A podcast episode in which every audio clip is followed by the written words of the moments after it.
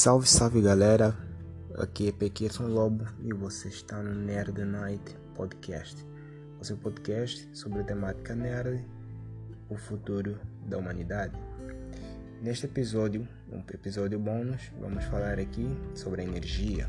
Você já pensou, já parou para pensar de onde vem toda essa energia? Essa que você usa para carregar o seu celular, essa que usa para jogar game no seu computador, para assistir aquele filme, música, para viajar naquele teu carro. Já parou para pensar nisso?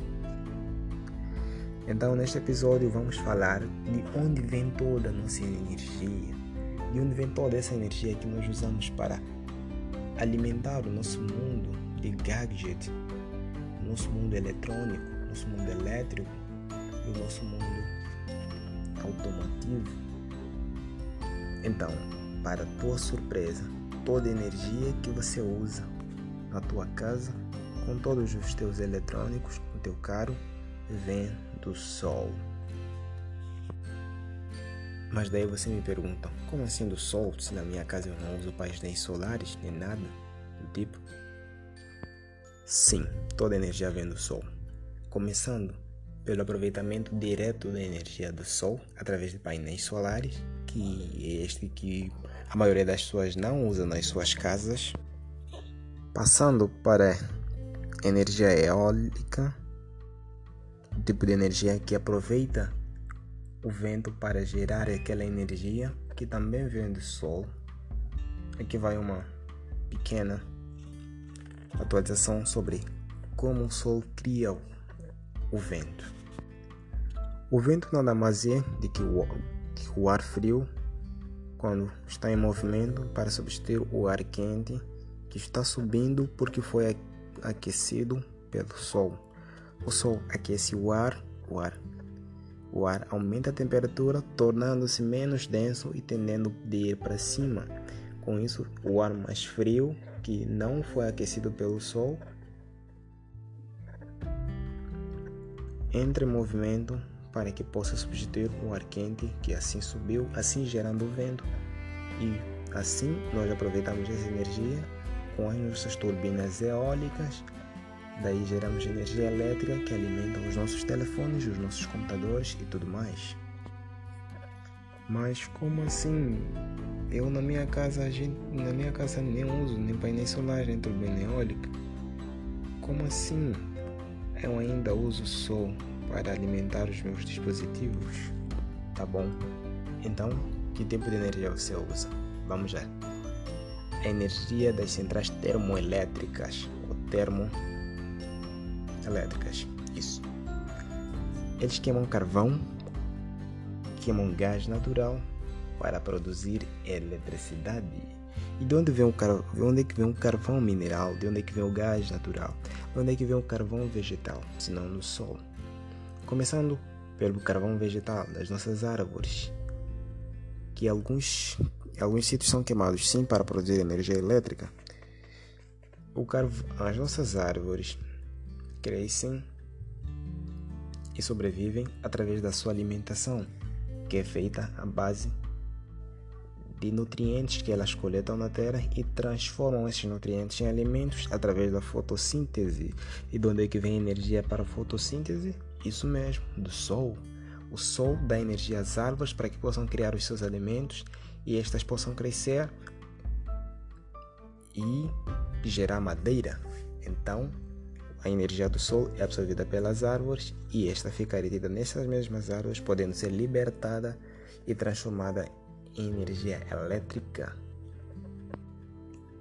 Similarmente com o gás natural e com os combustíveis fósseis assim como a tua gasolina que tu usas para alimentar o teu carro, diesel que usas para alimentar o teu carro vem do petróleo.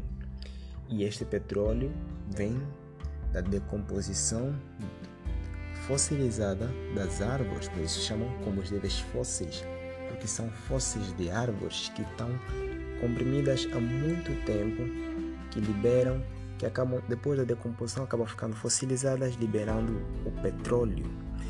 E de onde é que vêm esses fósseis? Das plantas. De onde é que vêm as plantas? Do sol.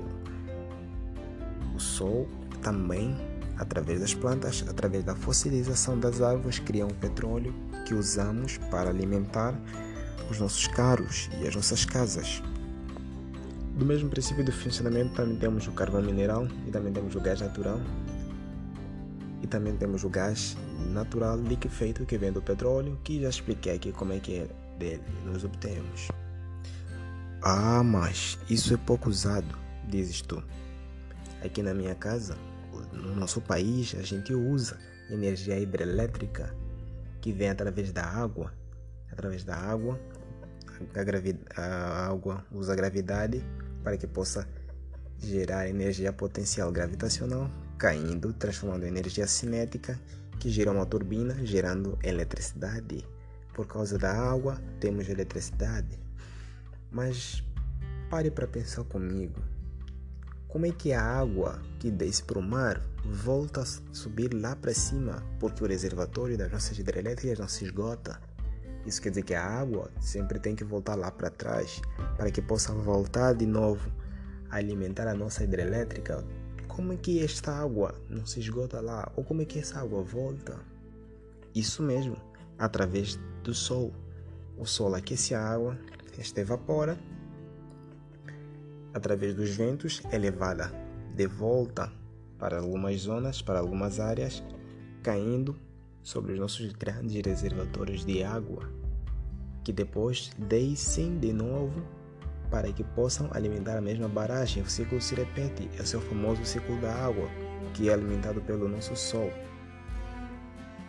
Então, essas são formas de energia que quase todas que nós usamos são obtidas através do Sol.